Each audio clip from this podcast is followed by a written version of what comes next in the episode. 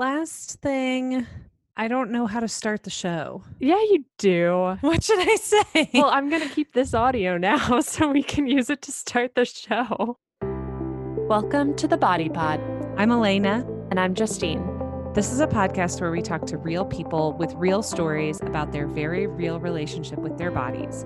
We touch on diet culture, body acceptance, finding food freedom, and everything in between. So grab a cocktail or some snacks and join us here every other Tuesday for new stories, new topics, and a big dose of body love. Hey guys, Justine here with a quick message before this episode begins. Now, Elaine and I both recorded our interviews before the murder of George Floyd on May 25th. And we recognize that that tragedy served as a catalyst for the recognition of systemic racism, police brutality, and inequality in America. And we want to recognize the importance of diversity in the Black Lives Matter movement today and right now. Now, the world obviously doesn't need another podcast that's just two white women talking about their bodies. So, we are committing to making this a diverse podcast that elevates voices from different races, gender identities, abilities, and backgrounds. And we also want to commit to educating ourselves and continuing to check in with ourselves about what we are doing to help this movement continue because this isn't a short term issue. And we want to make this a long term conversation so we can make long term change. So we hope you'll stick around for that. And we also hope you'll do your part as well um, because it's really important. And we just want to come on here and make sure that we're doing our part to really make this movement what it should be. Now that we've covered that, I hope you'll stick around because this episode, Alayna will be interviewing me. So enjoy. Hey, everybody. Welcome back to the Body Pod. This is our second episode. And last week I shared my story. And this week we're talking to my sister, Justine. So I'm really excited to hear what your story is all about. Yeah. And I will start off by saying that mine is very, very different from yours. But I think that's kind of what's good about us both finding a different way to the intuitive eating conclusion, if you will, is I feel like so many times there's pressures to like do it a certain way. So I kind of wanted to just say that I didn't do that that way. For sure. That's what it's all about. I mean, so many people have wildly different stories, but have all ended up somehow in the same place. So let's get right to it. So, what was your first introduction to dieting and diet culture when you were growing up? My first introduction to this world was kind of through my body and through the messages I got about it. So, from a really, really young age, I was essentially communicated that my body was not okay one of my earliest memories about this was I was walking with our mother and I was five years old. And she mentioned something about eating and how you don't want to get like too chunky or anything. And I then put my hands like on my five year old waist and I said, Well, what if I just stay this wide and just continue to grow up and up and up and up? And she looked at me and she said, Then you'd be the cutest thing ever. And from that point on, I always kind of felt a little monitored and my food was always a little bit watched. And when I think back to like my early, early, early days, I'm definitely was an inherent intuitive eater like one bowl of Froot Loops and i was out the door like very much ate what i wanted when i wanted but I felt like all the adults in my life were always telling me, like, not too much and like, watch out for this. And it felt really regulated to me in a weird way to the point where I was never asked, How does this make you feel? It was always just like, Watch out, don't eat too much of that, which then communicated to me that there was something about me that needed to be monitored or needed to be fixed, which looking back doesn't make sense to me because looking at old photos, I was never like a bigger kid. I think I just had like a really big appetite but it was always in the back of my brain that smaller equals better or equals like a more good quote unquote kid. And I wanted to be a really good kid. I wanted to be like Miss Straight A's, Miss Good. So that long winded answer was essentially my first introduction to the dieting world and being small and food being something to be watched. But my real first introduction to dieting which you mentioned in your interview, was my idea as an impressionable 12 year old who just wanted to be skinny to make somebody else happy and to be seen as good and pretty. I saw these colorful advertisements for Nutrisystem on TV because I watched Oprah every day at 4 p.m. on Channel 5. But the Marie Osmond Nutrisystem commercials were on. And I was like, that's so easy. Like, I can just lose weight by eating food that somebody else makes for me. And I asked our mom to be put on it, and she let me, which was not her fault. It's something I completely asked for. But Mhm. that was my first diet. Do you remember those awful chocolate cakes on that diet? That was the exact, yes. That was the exact thing I was gonna bring up. oh my Is god. we got choices like you could choose what desserts you wanted, and I chose these microwavable chocolate cakes. And weren't they made of like soy or something? I don't even remember. I just know they were gross and uh, we always ended up adding sugar to them. I like sprinkled sugar on top. they gave us a teaspoon of peanut butter a day. Oh my god! Even thinking about that now, I'd put my peanut butter on my cake. Oh, I don't even remember the peanut butter. Oh, that was like the treat of the day. Was you could get one teaspoon of a fat. Nutrisystem was wild. Yeah. But during that time, I was again always type A, always trying to do the best. So I stuck to that to like the T. And that was when I first got my gym membership was age 13 and I would go and do one cycling class back to back with a body pump class at age 13, which is wild to me. Yeah. I don't even remember a lot of this stuff. Was that at Club Fitness? yeah, Club Fitness. And our mom and I would go this was during the summer, and I had this whole plan, and this will be a theme in my story. The whole plan was to go away for the summer and come back beautiful and skinny. And so we'd, I think it was the nine o'clock spin class and the 10 o'clock body pump. And I had knee problems as a 13 year old because of those body pump classes. Wow. Yeah, so I, I didn't know it at the time because it felt easy because it was just like manipulating your food for the first time always feels easy. But I was really depleting my body right when it was growing the most. And I will remember, so we were only allowed to be on Nutrisystem for like two months or three months, super short amount of time. But I remember the first day off of it, I had done my research on how to get off of it. And when I say research, I mean I found on the internet that I was only supposed to eat 1200 calories a day. But I remember when I first went off of it, do you remember those tiny dishes we had in our kitchen? The little ramekins? Yeah. Yeah. So I would eat ice cream out of ramekins. Um, it was my favorite thing to do, and I still eat ice cream out of very small bowls because I feel dainty. But I remember the first day off of Nutrisystem, I got a little bit of chocolate ice cream in a ramekin, and I was like, "Oh, this is so good!" And then I got another cup, and another cup, Mm. and another cup, and I didn't know it then. But looking back now, that's the first time I could identify my intuitive relationship with food being completely gone Mm. hmm that was what started me off into eighth grade. And that is super, super young to have manipulated my food that way and also gone into diet culture that deep. But it worked. And I think we both lost the weight we wanted to. And I immediately got the compliments from my peers, which is frustrating thinking back now, but it makes total sense. And that began my body yo yo which is what I want to call it. And it also began like a very weird relationship with any kind of food. So, eighth grade started with me having like a teeny bit of oatmeal and then a Nature Valley bar for lunch. It was just all about trying to eat as little as possible. And I don't know what happened that year other than my body kicking in to save me because I was essentially starving. hmm That year, I started feeling this robotic need to get food and to eat food and to have a dinner, but then more food. And I can never really identify my first binge, but I do remember I gained back all the weight I had lost. And then comes the adolescent shame.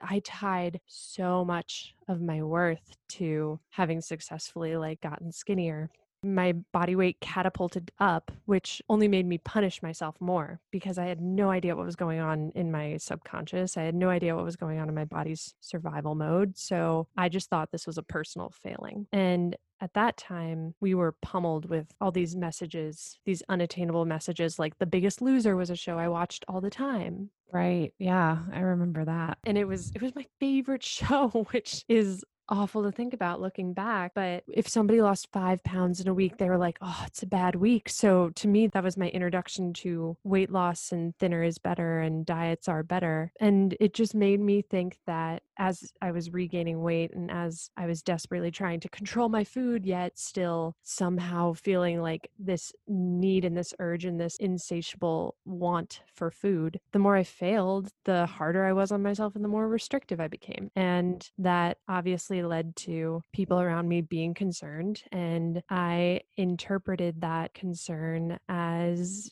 them telling me that I was failing or incompetent or wrong. So, what I know now is that eighth grade was kind of my first time overeating to refeed my body. And that quickly spiraled into binge eating disorder when I reached my high school years. I didn't see any of this. And part of that is that I've just generally been kind of an oblivious person to things that are happening, even in my own household. But I didn't see any of this. And I wish I would have. So, were you conscious of trying to keep it from us or your friends or anything like that? Well, that's crazy to me because in my mind, I thought everyone knew. I thought everyone could see how weird I was being around this stuff. I just thought the spotlight was on me, um, which made me even more ashamed. So the fact that you didn't know, I find crazy because, like, Alayna, the diet foods I stuffed our house with. And like when we get older, there's definite moments where I know you knew. Yeah. In eighth grade and ninth grade, like sugar free jello packets were my jam. I told mom not to buy ice cream in like full cartons, but in like those tiny little cups. hmm The only thing I remember was that you ate yogurt with a fork. That was the only weird thing I remember. And you were like, I just don't like the texture. Yeah. So, well, it is true that I don't like the texture of yogurt and I think yogurt's disgusting. And I have been blessed with never having to eat yogurt again because I don't want to. Um, Nice. thank you, intuitive eating. But it was always touted as like a sweet, healthy alternative snack. And I would eat it with our tiny little cocktail forks that had three prongs. And it would take me like two and a half hours to get through one carton of yogurt. Yeah. So I think it started off as something that I wasn't necessarily trying to hide, but I was trying to control. hmm And then it quickly catapulted into something I couldn't control. How did that transition happen?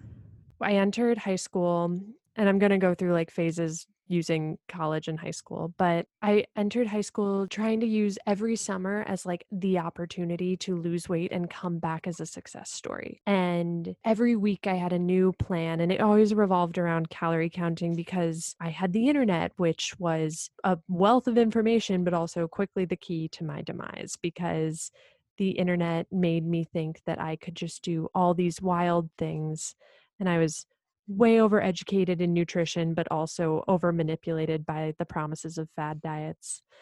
And I was just always looking for that quick fix. So on the internet, I discovered exercise purging, for example. I discovered water fasting, which we will get to, Oh my God. and then later real purging. By this time, just to catch everybody up, this is like mid high school. My binges consisted of probably about like 4,000 calories in a sitting. Jeez.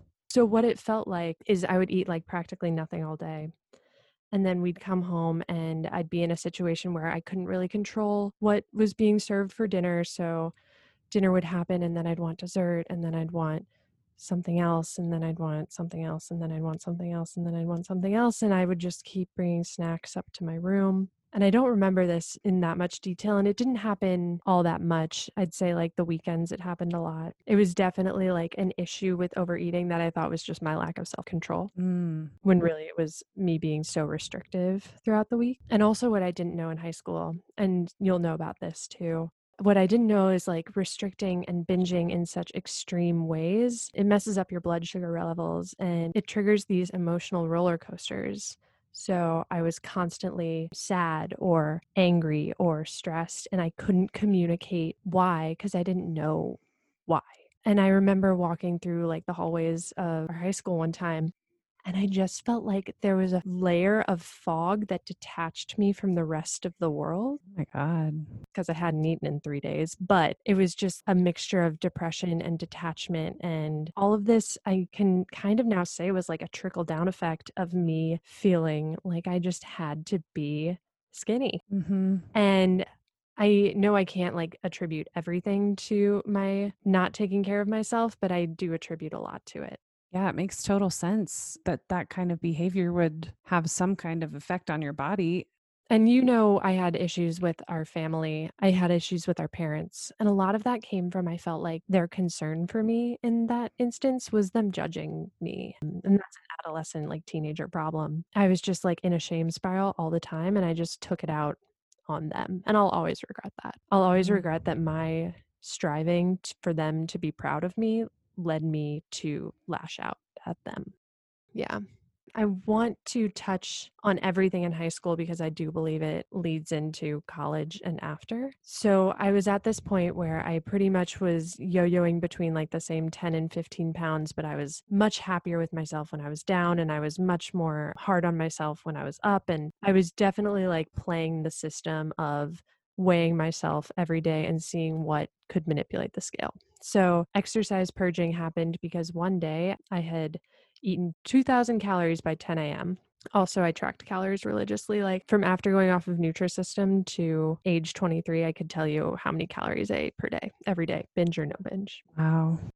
So this was one Saturday, I think, and I had eaten 2000 calories by 10 a.m. because, you know, your girl was hungry. Right. And we had this elliptical in our basement. And I was like, you know what? I'm going to do a fresh start. I'm going to start today and I'm just going to work this off. And so I then made a rule that the elliptical told you how many calories you burned, but I didn't trust that.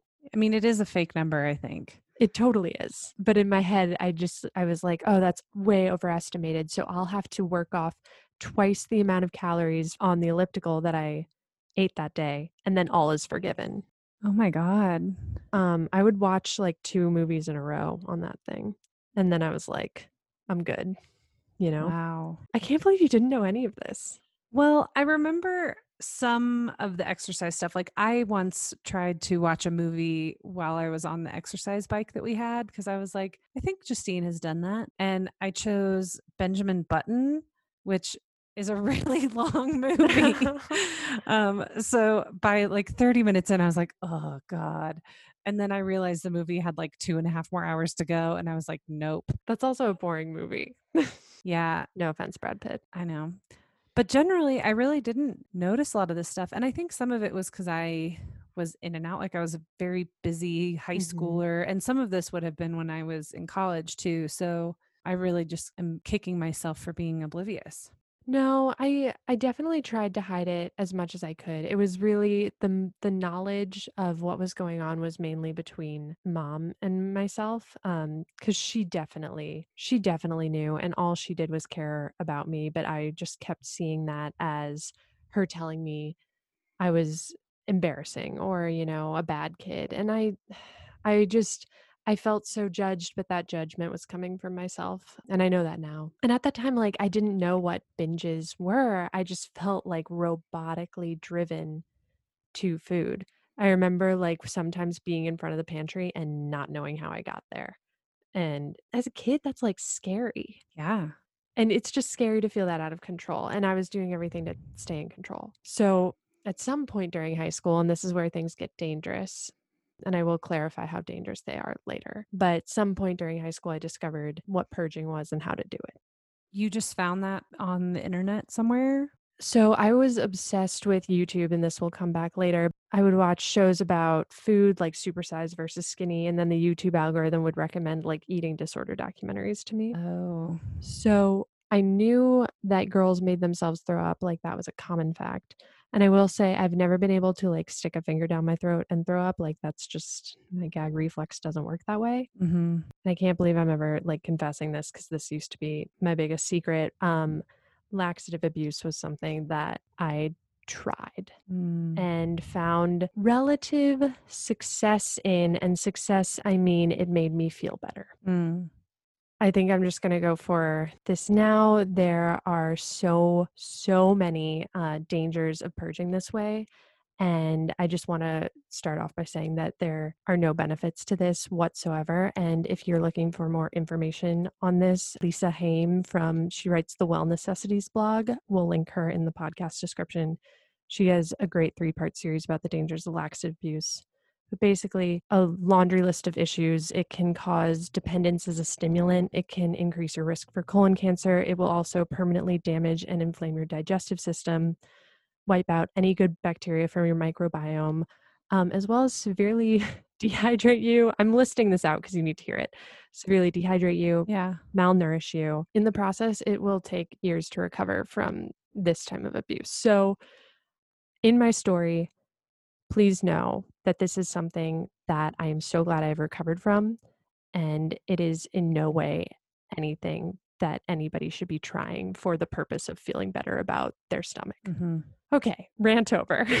okay, so I discovered that in high school and I tried it out in high school, but also like I only had access to what we had in the house. Mhm. So I don't know if you remember, we went on one Disney World vacation where I puked in front of the Magic Kingdom castle. Oh, I thought it was the one No, I don't remember this. Okay, well, I was a sophomore in high school. We went on vacation. I puked in front of the Magic Kingdom castle, and everybody thought I was just sick. And it's not true. It's because I ate expired laxatives that our mother had. Oh my god. Yeah. Wow. And that was just all to be thin. There was really no other motive behind that. That was a that was a um really horrible thing that happened in high school, but luckily since I was in my parents' house, I couldn't do what I wanted to do then.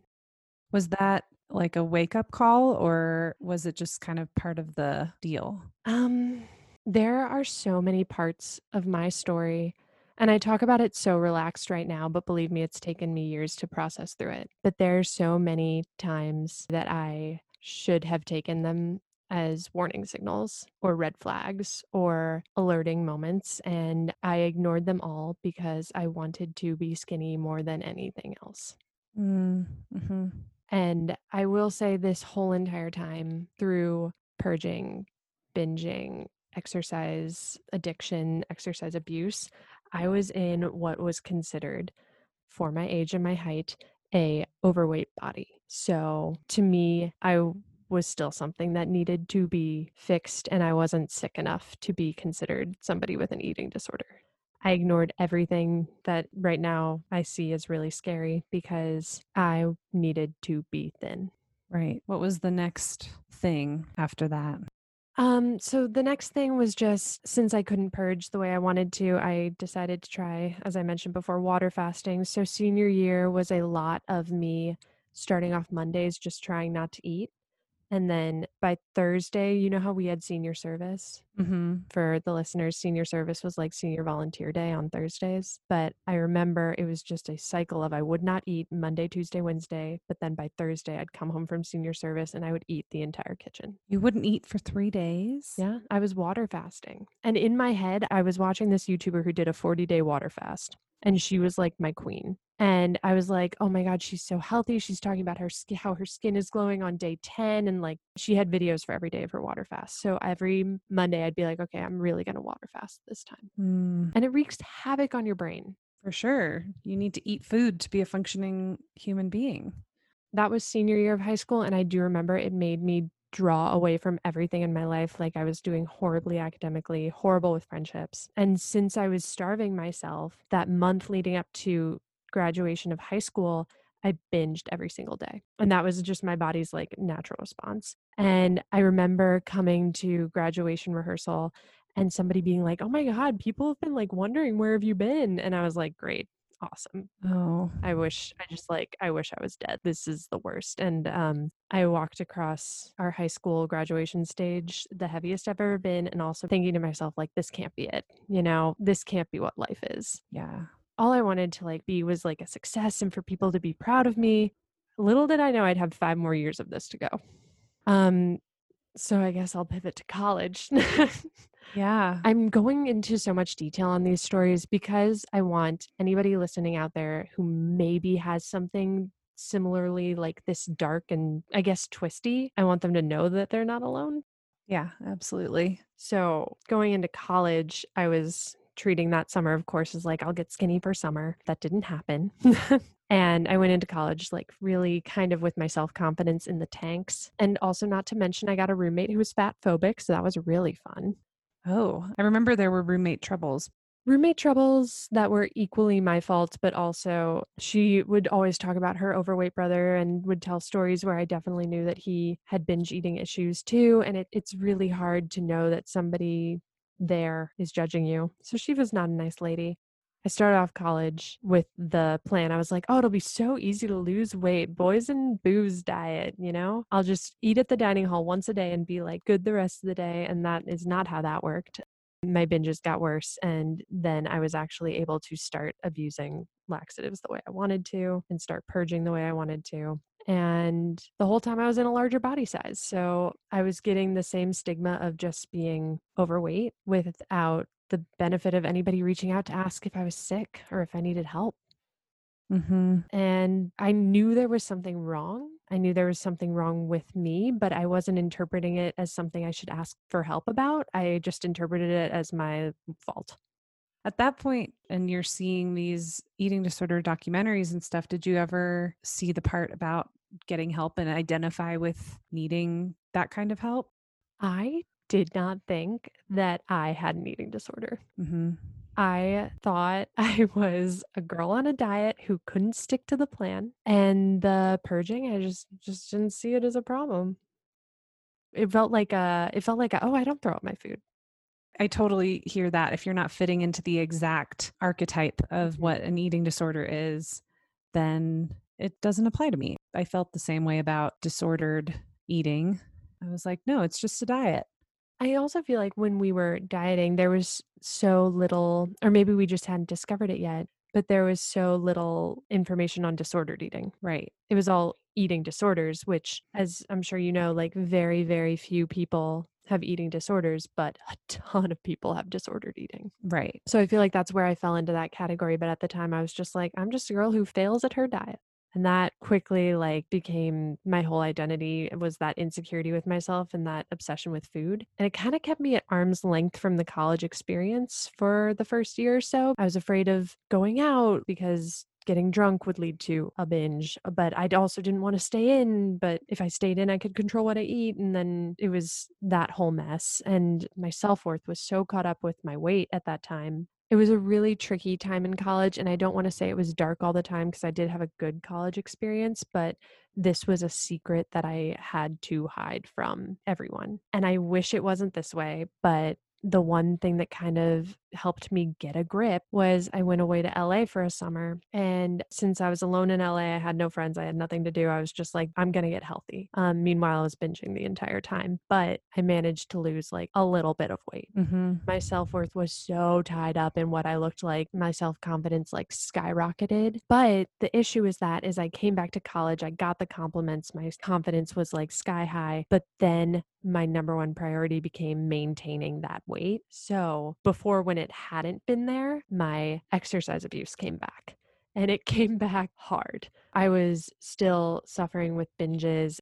I'd say to give you a schedule of my binges, I'd probably like five days a week be really good and two days a week have horrendous binges and then feel the need to recover.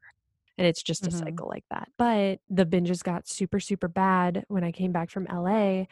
And the next summer, when I interned somewhere else, I was slowly starting to gain back the weight. And I was so, so, so, so, so scared that I would go to my internship during the day. And then I got a gym membership and I'd go and I'd run for as long as I can. And to date, I can't run anymore because I have such a bad relationship with the treadmill and running. Mm-hmm. And I think that's something wonderful that being intuitive with my body has told me is that I never ran for joy. I ran for punishment. And ah, I would do crazy things. And I know we don't like to do numbers here, but I would call it the 100 minute workout where I would run for 100 minutes. yeah. That was me trying to purge through another facet. And I really couldn't get a grip on everything. And I'm probably going to edit this out because it's getting really long winded. I'm sorry. I just, I felt like I was just striving and striving and striving to get somewhere and I couldn't get there. But then senior year of college, I was like, okay, you're getting a little ridiculous. Let's start a sustainable gym routine. And this is where I'm going because this has actually kind of helped me find intuitive eating. I'm getting there, I promise No, you're good. It's all about the journey. all about the journey. But senior year of college, I was like, okay, I'm actually going to start weightlifting. This sounds like the the workout for me. And I introduced myself to learning how to weightlift and learning that world through YouTube videos. And one of the YouTubers I followed is Josie Mai. She was big back in like 2015, 2016. She has since stopped influencing, which is crazy and awesome. But she was talking about intuitive eating. And at that time, I was calorie counting, desperately trying to maintain this tiny weight loss. And I was like, oh, intuitive eating, interesting. Like she lifted at the gym, she would show her what I eat in the days. And they were intuitive eating based. And I was like, that's cool. So I read the book and I was like, I completely get it, but it's not for me. I need to be skinny. I feel like that is a pretty common reaction to the book. I thought the same thing for a while like, "Oh, well, I'll just diet until I'm in my correct body, and then I'll do intuitive eating." Exactly. I was like, "This makes so much sense." And the one thing I kind of took away from it was eat whatever you want, but I still calorie counted everything. Mhm. So I kind of quasi-intuitive eated. I gave it one shot in college where I was like, "You know what? I'm just gonna intuitive eat," and I was using it to lose weight because I was like, "If I'm allowed everything, then I won't want anything," and I ended up having 3 slices of pizza for breakfast and decided to go back to calorie counting. So, um, that was my first introduction to intuitive eating, and I did my whole I lost weight for senior year spring break. I just kept my cycle up, and I graduated college with sky-high self-confidence because somehow after years and years and years, I had manipulated my body to where I wanted it to be, but I still had all my demons of binges, purges, and the emotional impact of that. And I knew intuitive eating was out there. I was just like, "No, no, don't need it." And so right after college 2 days after college, I moved to New York City because I had to start my job 3 days after graduating, and that was fun. Slept on an air mattress and quickly adopted the booze and boys diet. So that was just another level of bad, um, because I was having beer for dinner and then binging on the weekends and purging, and even when I did get into a serious relationship in New York, I kept it a secret from him, and it impacted our relationship. Like, I couldn't spend more than 1 night at his place on the weekends because, you know, had my food stuff to worry about. Yeah. There were some nights where he wanted to hang out, and I didn't because I had to be good and recover, and and during our relationship, I realized I was like, "Okay, I'm I'm done. I need to be free of binges." However, I did not make the connection yet that binges are a cause of restriction. I just thought binges were binges. I thought they were their own thing. And so I dabbled in being binge-free. So that 1st year out of college, I gave myself a goal. I was like, "I just wanna be binge-free." And so I, like, made a note in my phone of, like, all the benefits of it and would read that whenever I felt an urge, and I would, like, make a calendar marking off the days, and I I did a really long streak, but then I was like, "Okay, I'm ready to get skinny." And I had a week where I just deprived myself, and it ended with a binge, and I was like, "What's wrong with me? Mhm. How could I do that?" And I would search for resources everywhere on how to stop binging, but it just felt like this pipe dream for me. Girls would be like, "I haven't binged in a year," and I would be like, "How?"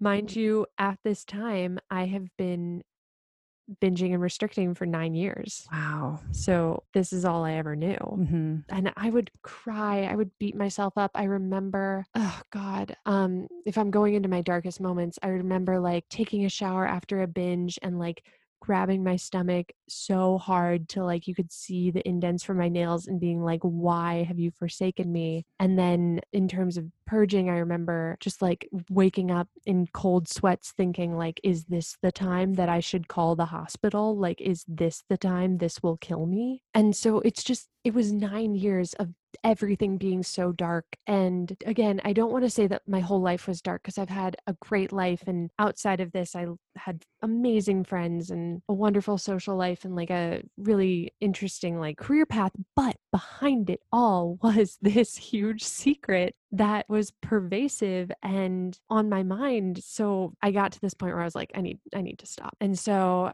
after I ended my 1st relationship, my 1st adult relationship outside of college, I had a really, really dark summer, and I'm not blaming that on the dating thing. It was just a dark summer in terms of feeling kind of lost with where my career was going and where my life was going. Classic quarter life crisis. So what I did know was that I would feel better if I controlled my body, and that got to really bad binges. And I was also, like, in this weird, like, gym rat space because ever since senior year of college, I was lifting weights 5 days a week, and I will always say that that is my favorite form of activity. I love it so much, but it puts on this weird pressure of, like, protein powder and L-carnitine tablets. So I was also deep in that. I was just primed to be struggling with my body during that time.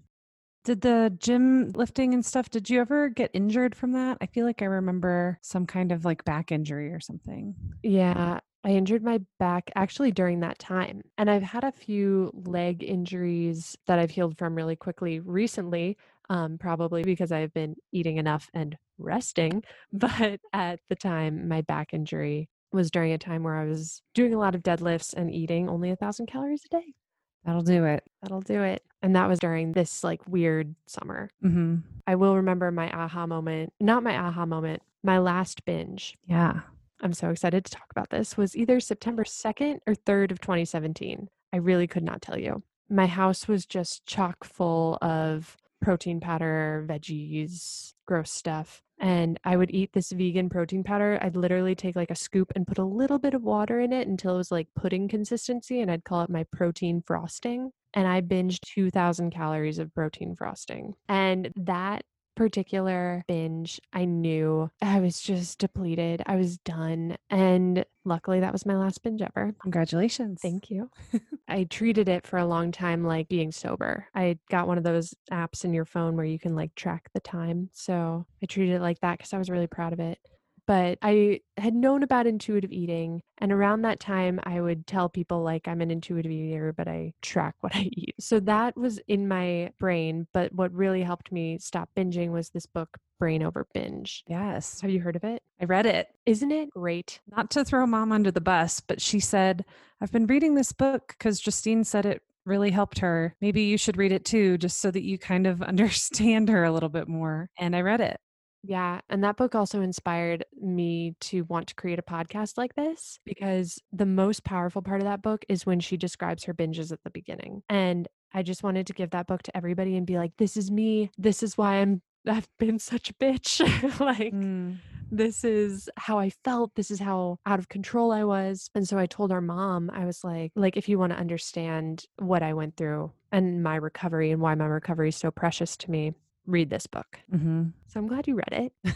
Uh, okay, so since you know what it's about, I'll give the Cliff's Notes of your brain and how binges work. Essentially, this book finally explained to me that my binging was not my fault, which was a huge revelation to me. And it also explained how your brain works surrounding binges and that they don't have to be tied to some like deep seated emotional issue. Because I was always trying to find the other issue. I was like, oh, I binged because I'm distraught or I binged because I'm bored or like I was always looking for that.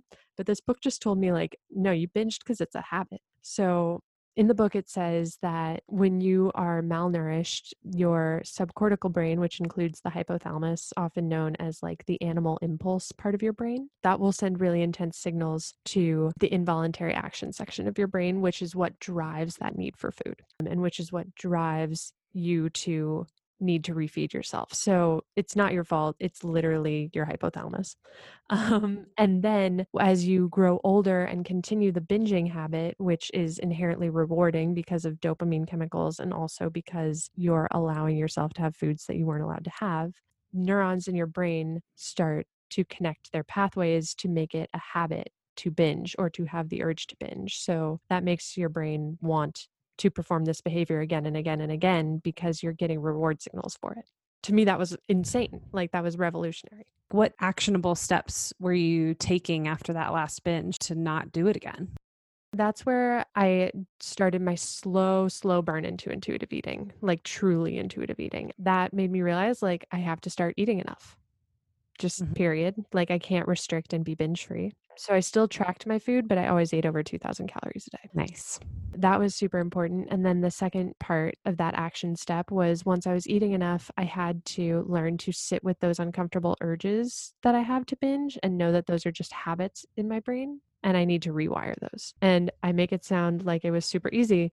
It was super hard. I look back on my journals and I would write like 10 days binge free. I had like the biggest intense urge to binge today, but I didn't. And I'm so proud of myself. And so it was a lot of that. And it's different for me in how I segued into intuitive eating because my one goal was not to binge. To me, that didn't mean not overeat. I did a lot of that. But it meant don't go to a grocery store and buy seven packs of chips one carton of ice cream and one personal pizza to eat yourself because I would do that so much for a binge. So for me, it was like, don't make this binging event. That's all you need to do. And that started my recovery process. And also, my next action step was I stopped eating what I would call quote unquote weird foods. And my rule there Mm-hmm. is if our grandma would look at it and be like, what? Then I wasn't eating it. Case in point, protein pancakes. hmm Uh, I'm trying to think of like other weird diety foods, like Quest bars. You know, mac and cheese Mhm. totally on the table because grandma would recognize it. Quest bars, no. so that's what I did. And so I ended up just eating really well and finally fueling my body. But this is where things get sticky. Because I was still working out, adequately fueling my body, but not binging, I was still really active, but I was still kind of tracking and I wasn't binging anymore. My net average for the week went down naturally. And somehow I, I was still weighing myself every now and then. Somehow I ended up at my evasive goal weight from adolescence because when I was in seventh grade, I was my same height I am now. So I've had this pretty similar build. But that was something that I, A, never thought would happen, B, never intended to happen, C, when it did happen, I was like, this is it. This is what I was waiting for. because as a kid, I thought, oh my God, I'll look like a model then, or I'll be perfect then. And I was like, I'm the same yeah, it's shocking, isn't it? super shocking. And the other downside is I lost my period when that happened. I think you'll remember a while back when I was kind of going through this, it was like weird quasi. I called myself an intuitive eater. I would preach that gospel, but I was also tracking my calories and my food. And I I told you I was like I think I'm below my set point because I had all this knowledge from the intuitive eating, hmm but I didn't have my reproductive system working and it just it was there but it wasn't all there. And this was also like nine, ten months after my last binge. Like this whole journey was a slow burn of me just gradually learning more and more about my body, gathering more and more confidence in just what my body is supposed to look like. And so that gave me the feeling of safety to weight restore um, and gain back a few more pounds and know that that's what I needed to get back a reproductive cycle, which, if I'm being completely honest, I'm still not completely consistent there. And that's something that my doctor and I are working on. But it's like one of those side effects of dieting that no one would ever assume that somebody who looks like they're in a quote unquote normal body would have hypothalamic amenorrhea. You know, it's just stuff like that that doesn't get talked about. And I think it needs to be talked about. And going back to like this calorie counting, because I calorie counted for probably my first year and a half of recovery. And I was in quasi recovery for sure because I was still monitoring what I ate. Part of that is this crutch that you need after so many years of saying that there have to be rules. I feel like it's kind of a justified transition out.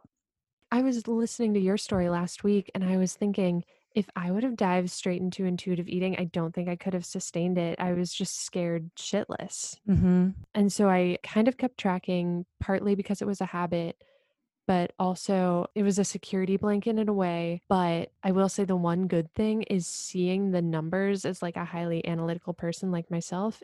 It made me realize that my body does know itself in a way that I could not. Ooh, I love that. It's weird, but MyFitnessPal will break things down, and that's the one I used. Don't get any ideas, anybody out there.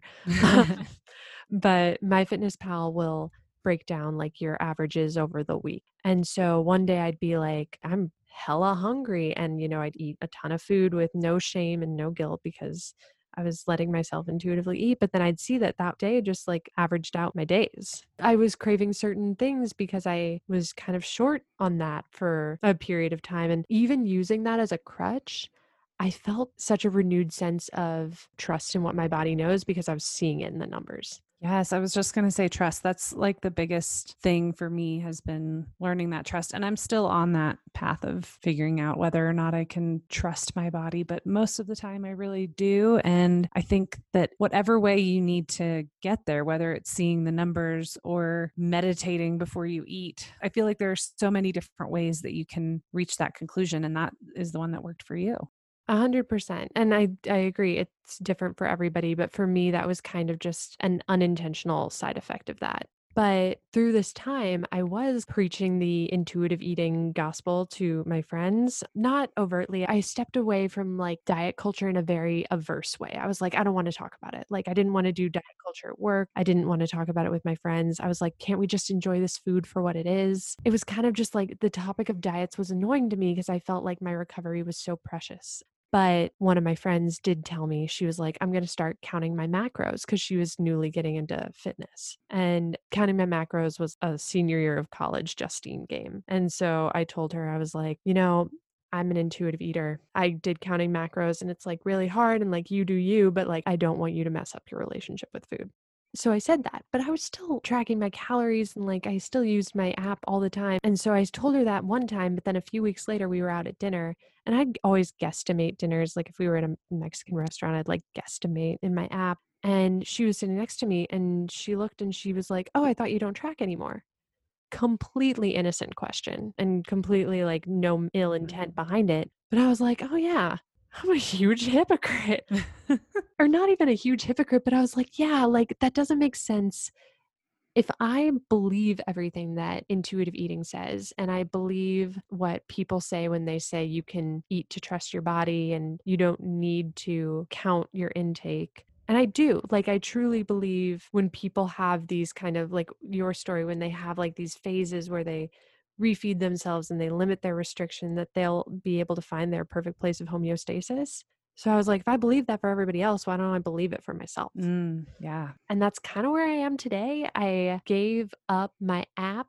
And for the first couple of months, it was really hard because I was always in my head, Mhm. counting in my head. And then I realized I just got to like chill and I still have really, really bad days. Bad days being like, oh man, I shouldn't have eaten that much. Is it going to ruin everything? Then I have to think, what is everything? And then I have really, really good days where I can like enjoy everything and know that I completely trusted my body and just feel so at peace in that fact. And um, quarantine's kind of thrown me for a loop. I had a little blip of, is it going to ruin my body being quarantined? And then I realized ruin is such a term that I'm bringing back from diet culture. Totally. And there's no way to ruin your body other than, you know, breaking your back like I almost did at the gym.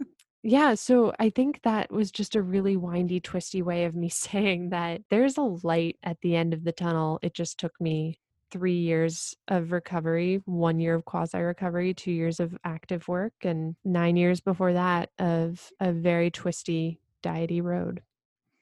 Yeah, it's twisty and windy for everybody, I think, in its own way. And I think that this has been really eye opening for me. Obviously, I've learned so much, and I'm just really proud of you and where you got to today.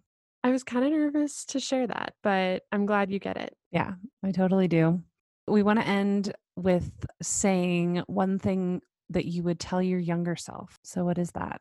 So I know we were going to ask this, and I thought about it a lot. I wish I could tell 12 year old me that she knows herself better than she thinks she does. And her worth is in no way tied to her body size, what she looks like, and how the world perceives her. Her worth is tied to her character. And